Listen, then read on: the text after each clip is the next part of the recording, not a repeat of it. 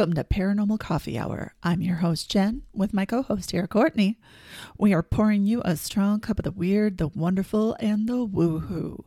Today is our very first podcast episode, though this is not our first Paranormal Coffee Hour. We have been doing Paranormal Coffee Hour for a little bit now. And so let's give a little explanation here as to what a Paranormal Coffee Hour is like. Courtney, how would you describe our paranormal coffee hours? Just bunch people drink coffee every morning and discussing the woohoo. Absolutely. So today's woohoo, or weird, or who knows, maybe it's your wonderful, is the Great Lakes Triangle. So for those of you who are not located where we are, which is in Wisconsin, let's give you a little information about the Great Lakes. I'm going to hand it over to Courtney here, and she's going to tell you a little bit about our lovely Great Lakes in this region. Great Lakes are a system of five large inland bodies of water that border northeast U.S. and southeastern Canada.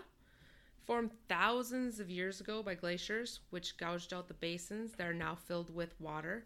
The lakes named are Superior, Michigan, our home, Huron, Erie, and Ontario and they're all interconnected by the rivers. Are we living in Lake Michigan? Is that our home? I'm just saying we are actually connected to Lake Michigan. It's a couple hour drive and it's right there. Before the Europeans arrived, the Native Americans navigated the lakes and rivers to trade with each other. European colonizers also found the system of waterways vital for getting around, exploring, founding towns, and setting up a trading network. But they soon found out how hazardous the waters can be. Monsters, not quite. Well, that we know of. The Great Lakes is a site of hundreds of wrecks of ships and dozens of aircraft, but is not the Bermuda Triangle. So it may surprise many people that one of the worst areas for non-war related area and shipping disasters is not a treacherous ocean, but a serious inland lakes. The Great Lakes in the US have seen the demise of no less than 6,000 ships, and tens of thousands of lives. One of the worst periods was from the mid 19th century to the 20th century when shipping traffic was at its peak. And out of all five of the lakes, Michigan seems to be the most dangerous.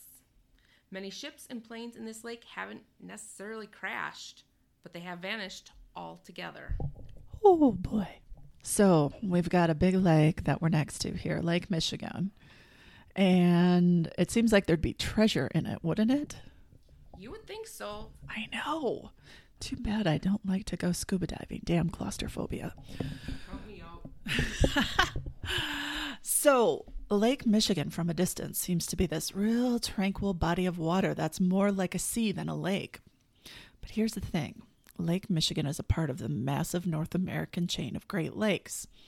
Now, many of you probably know that includes Lake Superior, Lake Huron, Lake Erie, Lake Ontario, and of course, like we said, Lake Michigan. Lake Michigan itself, though, is 307 miles long, 118 miles wide. And it is the second largest of these lakes by volume, so water content, and third largest by surface area. It is the only Great Lake completely within U.S. boundaries, though sometimes we wonder about Michigan. It averages 279 feet deep, and at its deepest, it is a 923 feet. It boasts 1,640 miles of shoreline, on which 12 million people call home. But there's one statistic of this lake that many do not know about. Stretching westward from Manitowoc, which, by the way, is about 30 minutes minutes or miles south of Green Bay. And then from Manitowoc, it stretches eastward towards Ludington, Michigan. And for those of us in Wisconsin, we know that's where the Badger Ferry goes. And then south towards Benton Harbor, Michigan. And then back towards Manitowoc. So this area forms a triangle, and it's known as the Lake Michigan Triangle. And the Lake Michigan Triangle shares characteristics of the Bermuda Triangle, but not the cool shorts, unfortunately. The Lake Michigan Triangle is home to the Lake Michigan Stonehenge. Trippy. Not just reserved for England, which was found beneath its northern territories. Odd weather patterns, strange happenings, and peculiar events seem to happen in this area. Where do we go next, Courtney? We are going to discuss the Great Lakes just in general right now because there is quite a bit of happening in just the Great Lakes itself. In 1679, the ship the Le Griffon was built by its captain, Rene Robert Lasalle, and it happened to vanish the same year. It was a super expensive ship. The fittings and armaments had been brought over from France.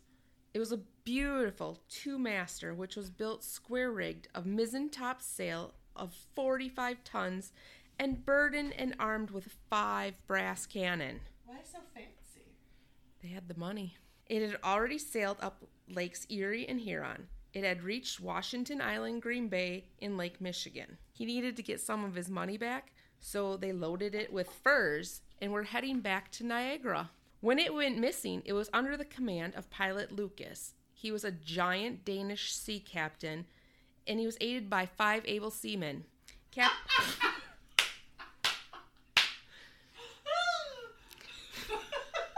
what kind of seaman? Able seaman. Five of them, big, strapping, able seamen.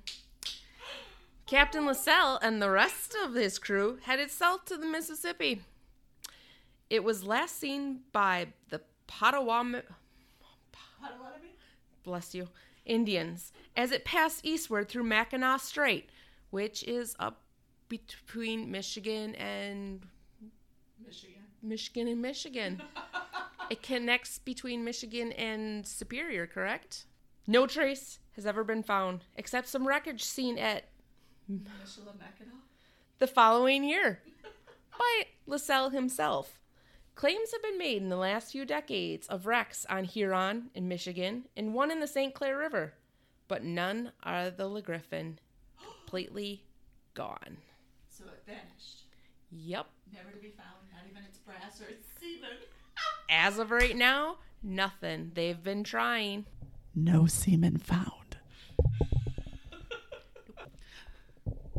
So, we're going to continue on here with our discussion of lost ships and seamen. The most recent ship lost was the freighter the SS Edmund Fitzgerald, which many people know because of the, the song.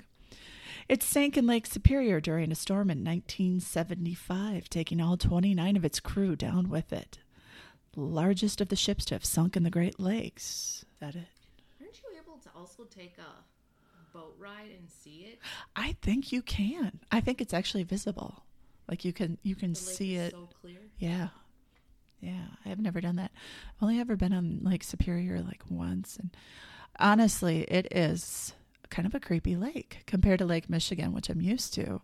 Lake Superior is like dark and ominous. I've heard it is so deep and so dark that if you die on that lake, your body will never be found because it doesn't have a chance to decompose.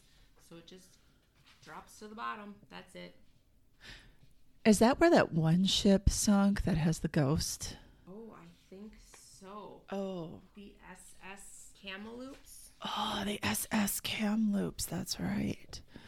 I think there's a I think there's a ghost on the Kamloops. Yes, it was Lake Superior. Hot dang. So the creepiest haunted wreck on Superior is the SS Kamloops. It's the it was its last day on the Isle Royale in Lake Superior. Makes it sound so fancy, doesn't it? Oh, I feel like I'm in the Bahamas. I know. I know. Well, you know, we got the triangle going on. Might as well get the shorts and everything else. 1927 is when this is happening. The engine room houses um, on the SS Kamloops seems to host a host a ghost. Time. I'm breaking out the Dr. Seuss for this one. Hosts a ghostly spirit known as Grandpa. Now, Grandpa is known to float up behind divers and follow them through the engine room. I would probably like throw an elbow or throw back a fist if Grandpa was behind me. This is why I don't dive.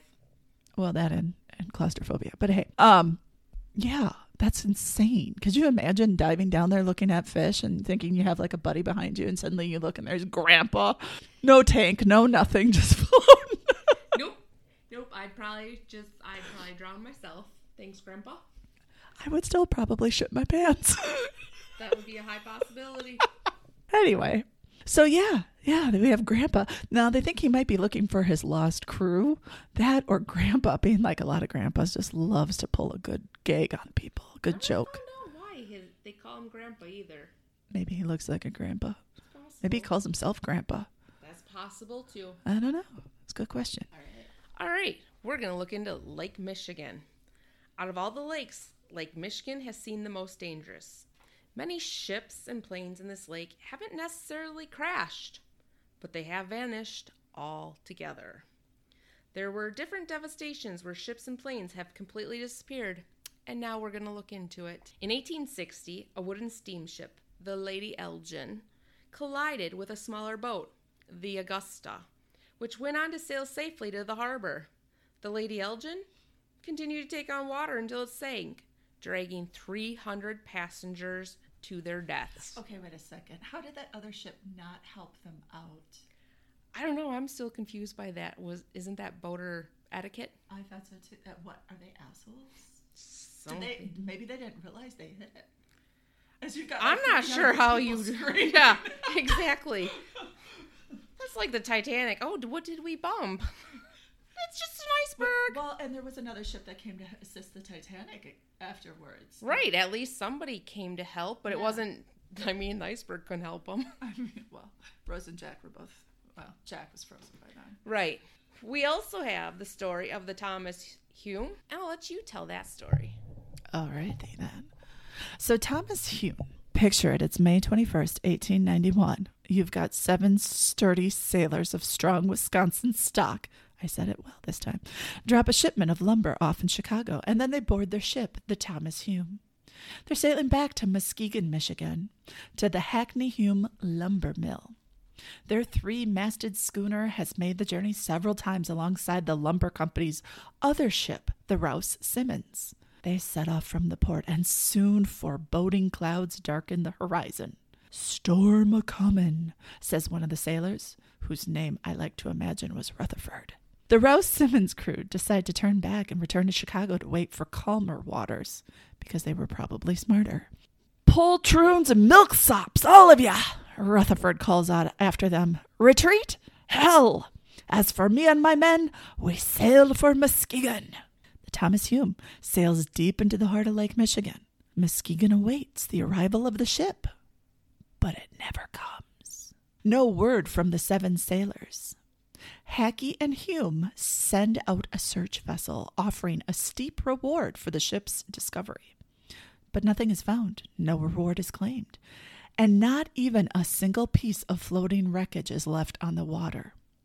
21 years pass, and now it's November 22nd, 1912. A world war is on the horizon. For those of you who don't know your history, that's World War One. And a new generation of sturdy Wisconsin sailors is traversing the Lake Michigan waters. This time, that old fortunate vessel, the Rouse Simmons, is on another run. This time, they're transporting Christmas trees from Thompson, Michigan to Chicago. Captain Herman, oh, I'm going to butcher this last name, Schnudeman. he helps load the boat full of Tannenbaums and invites the Michigan lumberjacks to catch a free ride to Chicago with them, you know, if they want it. The crew of 16, along with the extra lumberjacks, set off into the waters. Again.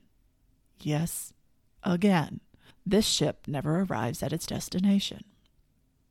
The ship was spotted sailing in clear conditions with a distress flag flying. A lifeboat is sent out to provide aid, but when it arrives, there's nothing to find. Again, no wreckage. A year later, one year, Christmas trees begin to wash up along the shore. A fisherman in Two Rivers, Wisconsin, catches Captain Schuenemann's wallet a year later. No further trace is discovered. The list of ships is long, and the stories are awash in speculation and misinformation. The Thomas Hume was discovered at the bottom of the lake, but not until 2006. And when they discovered it, it was in near perfect condition. The Rouse Simmons, that was found sunken in 165 feet of water, and no sign of what could have taken that ship down. Both of these ship shipwrecks, uncharacteristic of the normally placid and easy navigable Lake Michigan occurred within one specific triangle west to Manitowoc, Wisconsin, east to Ludington, Michigan, and south to Benton Harbor, Michigan. And these are only two wrecks of a much longer list. So, just as we said, those weren't the only two ships that went down in Lake Michigan.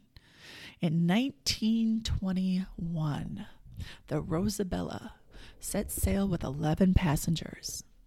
It's a two masted schooner used to transport supplies to the Benton Harbor House of David. Is that like a bridal house? David's bridal. Did they come together?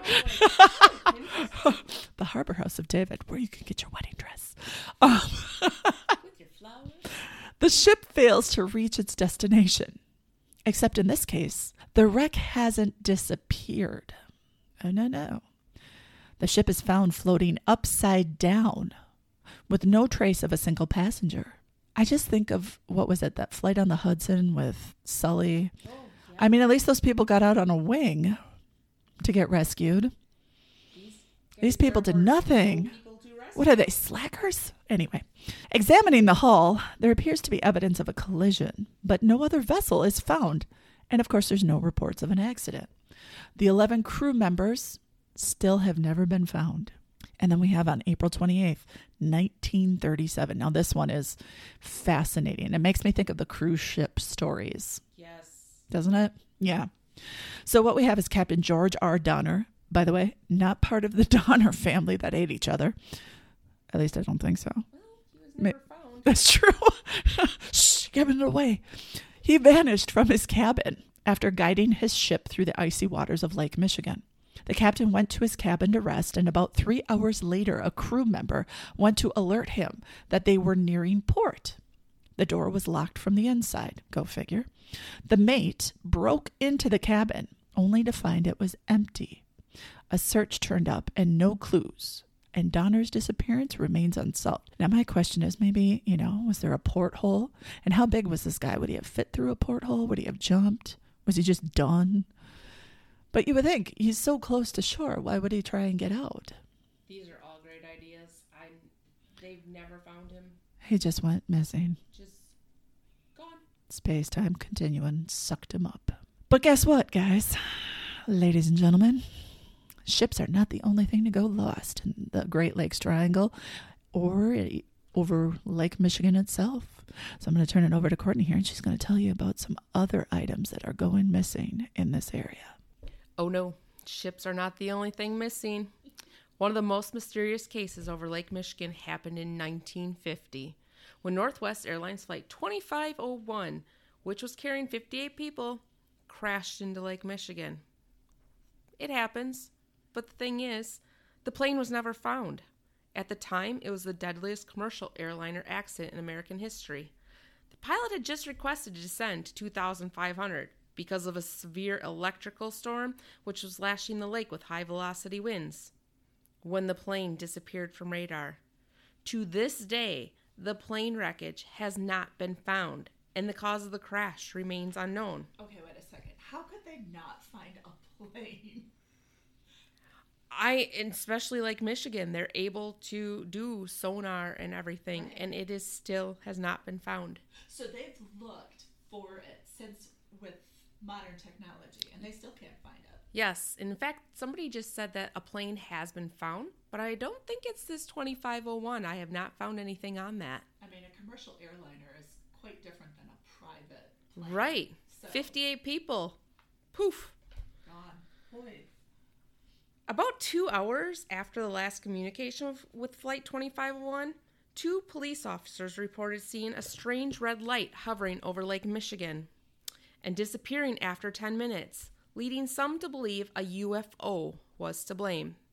Now, this isn't the first sightings of UFOs on Lake Michigan. In relation to Lake Michigan Triangle, there are other strange things. The generation of strange images of aircraft quote unquote ghosts on the radars of O'Hare International Airport. Whoa, whoa, whoa, whoa, whoa. You're talking one of the busiest airports in the world has ghost planes on their radar? Yep, they monitor the traffic in that region, and the images of these mysterious ghosts of the planes appear on the radar, confusing the flight controllers, causing confusion in the registry. Could you imagine? Okay, so an air traffic controller really has one of the most stressful jobs there is. One of the busiest ones in the area. And we're talking Ch- Chicago O'Hare, so not the busiest, but one of the busiest. Oh my God. I would be losing my flippin' mind. Amen. It is observed that these images appear and disappear mysteriously without explanation, not being caused by defects in the equipment, since they have been reviewed and are in order. Some theories suggest that aircraft may be ghosts of old planes that have been lost in time, or even UFOs. We'll touch on the UFOs a little more. So not only do we have ships, we've got planes, both disappearing on Lake Michigan or in the Great Lakes Triangle, depending on where you are in the Great Lakes. But now we have individuals. So we're going to tell you the story here about a Stephen. I'm going to leave his last name out of it because, as far as I know, he's still alive.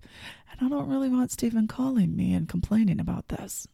So here's the story. This is one of the more stranger missing persons cases that has bubbled to the surface in the Lake Michigan region. Stephen was attending Hope College in Holland, Michigan during February of 1978 when he made a fateful decision to make a solo cross country ski trip on the icy shores of Lake Michigan. The young adventurer failed to return home the following day, causing an urgent search by local authorities and the Coast Guard.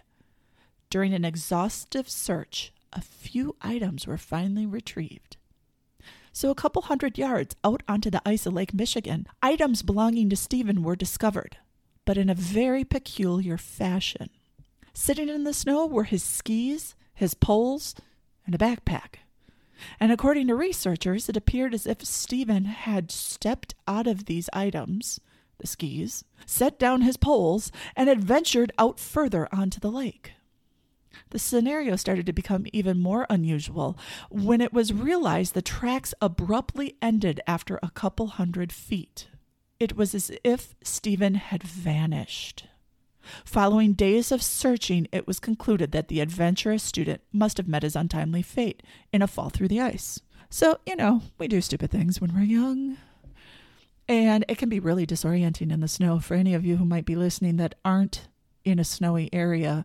Snow can get really disorienting. And the, the Great Lakes also, you know, with the different changes in weather, even with snow, we can get fog. So I could see this happen, but this is not where the story ends, is it, Courtney? Oh, no. Oh, oh no, no. This is about to get a whole lot weirder, people. So 14 and a half months later, that's right, 14.5 months later, over a year, Stephen awoke in a field in Pittsfield, Massachusetts. Now, I don't know if he was attending a concert. Just woke up to suddenly the fact he was Stephen again. Like, what was he doing before that? Anyway, he was 700 miles from the shores of Lake Michigan, you know, where he disappeared. At the time of his return, Stephen revealed to reporters, I didn't know where I was. I was wearing clothing that weren't mine. I started going through a pack which I assumed was mine, and I found maps. I'd guess I was hitchhiking. I didn't know what the date was until I walked into town and got a newspaper. Stephen now found himself just 40 miles from his father's home. I'm assuming his father lives in Massachusetts. That's my assumption. Okay. Imagine the joy and amazement when Stephen knocked on the family door once again. I'm not sure amazement would quite cover it. Nope, I probably have a big one. I would I would probably wonder if I'm dealing with a zombie, honestly. Stephen claims to have absolutely no memory of the missing 14 months of time. Upon return, Stephen said, The only thing I can think of is what mountain climbers suffer from loss of body heat and exhaustion. That combination can result in a temporary loss of memory. For 14 months? Yeah, Stephen. Nice try, huh? Oh, he keeps going. He says, I have some really vague feelings. I'm sorry. He's like every man. some vague feelings. I have some running shoes. I feel like I've done a lot of running. God, he sounds like Forrest Gump. I also have a marathon t shirt from Wisconsin. Wisconsin? He went from Michigan to Wisconsin to Massachusetts? I mean, he ran a marathon. according to his t shirt. Oh my word. I don't know how I got it, Stephen said. Stephen sounds, sounds like a winner. Stephen promised he would visit his family doctor, but would not, absolutely not be seeing a psychiatrist. Now, I kind of get that. But here's where it gets even funnier. To this day, Stephen does not discuss this incident. He either doesn't truly recall or possibly he just prefers to keep such an unusual and personal experience private.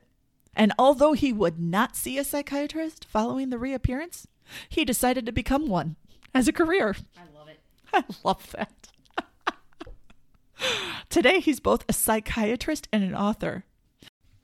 So, on the line of individuals having weird experiences in the Great Lakes Triangle, we bring you another.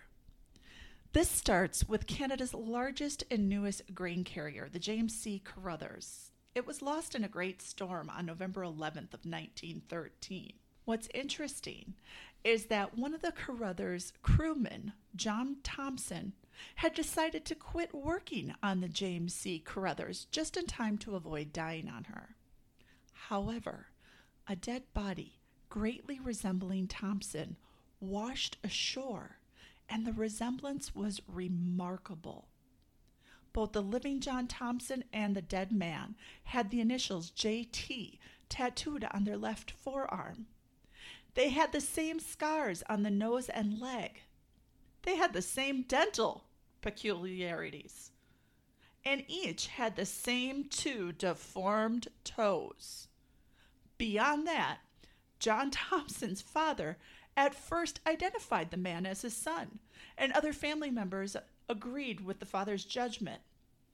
When the living version of John Thompson finally showed up at his own wake, he convinced his family who he was. What's even more fascinating about this story is that it still has not been solved.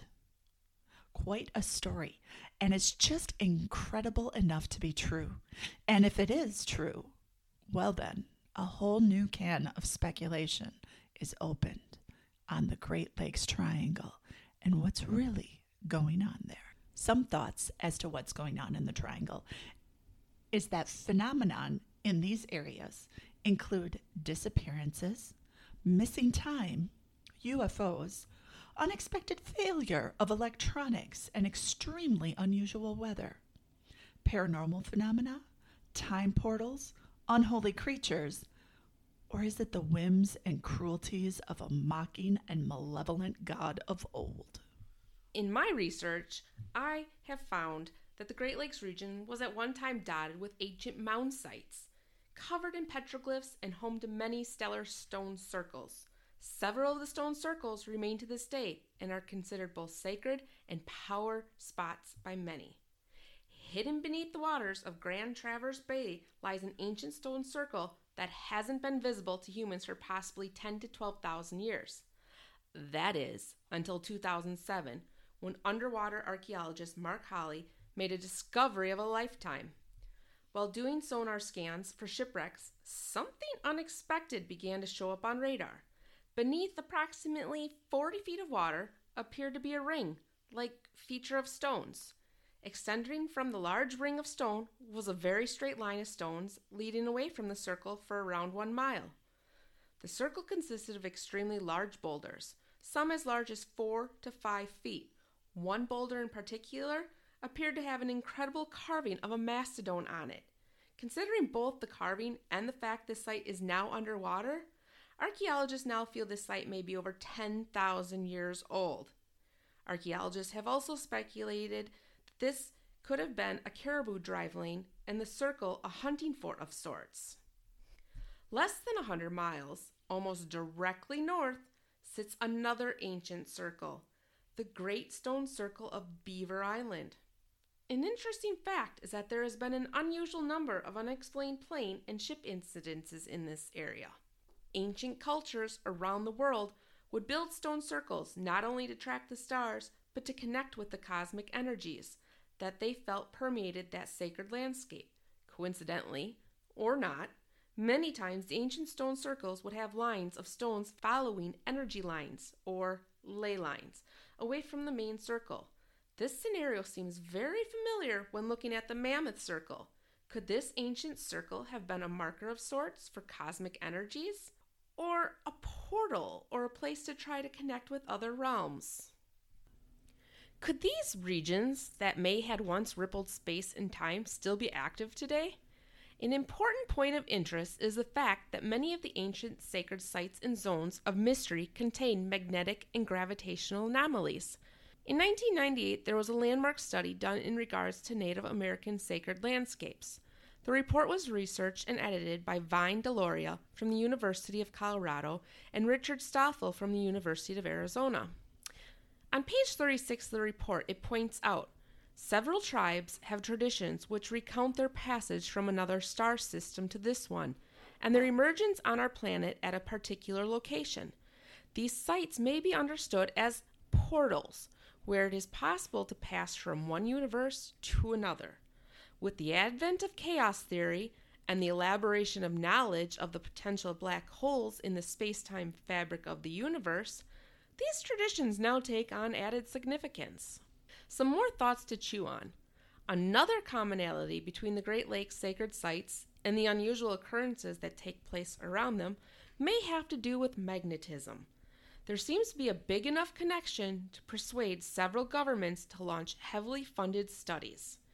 In the early 50s, Canadian engineer and UFO researcher Wilbert Smith proposed to the Canadian Department of Transport a study of the unknown objects using their pre existing equipment.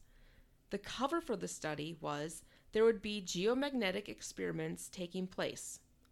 In 1953, Project Magnet moved into a borrowed Department of Transport building at Shirley's Bay on the Ottawa River. Research included a magnetometer, a gamma ray detector, a powerful radio receiver, and a gravimeter to measure gravity fields in the atmosphere. Wilbert Smith believed the unexplained phenomenon taking place over the lakes surely had something to do with magnets. The Canadian Project Magnet only lasted a few years, with the information collected being classified. Smith later revealed he truly felt there were objects, and likely occupants, from outside our time and space that were using magnetic forces as a way of propulsion. Researchers have known that the Earth and Sun must be connected. Recently, in an unusual and unexpected way, this cosmic connection was confirmed. Scientists revealed that a portal opens up connecting our Sun to the Earth. Researchers have discovered that a magnetic portal opens linking the Sun to the Earth 93 million miles away. It's called the Flux Transfer Event, or FTE. The portal takes the form of a magnetic cylinder about as wide as Earth. Is it possible this magnetic portal cylinder concentrates its cosmic energies at particular locations on the planet?